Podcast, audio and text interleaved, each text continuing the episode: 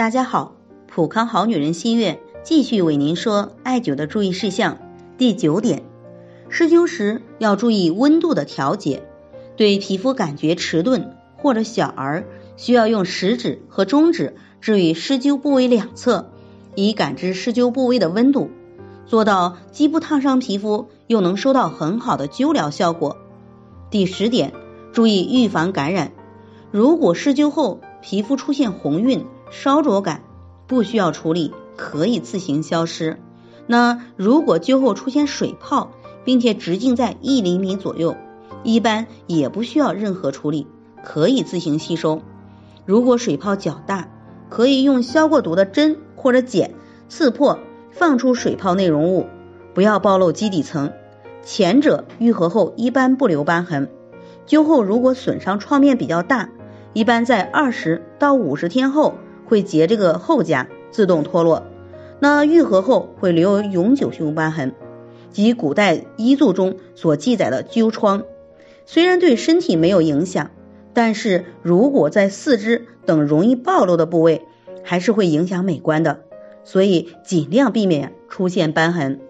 十一，患者在精神紧张、大汗后、劳累后或者饥饿时。不适合使用本疗法。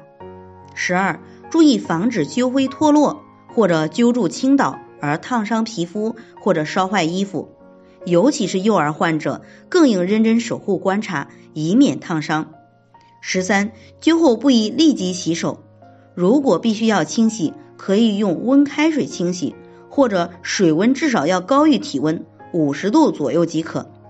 十四，大悲大喜。大怒等这样情绪不稳定时，灸疗的效果会大打折扣，因为这些会影响体内气机的运行，而影响到灸疗的效果。所以艾灸时要保持情绪的平和。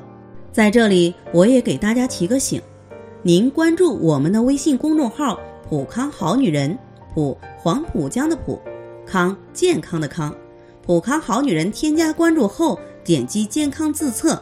那么您就可以对自己的身体有一个综合的评判了。健康老师会针对您的情况做一个系统的分析，然后给您指导意见。这个机会还是蛮好的，希望大家能够珍惜。今天的分享就到这里，我们明天再见。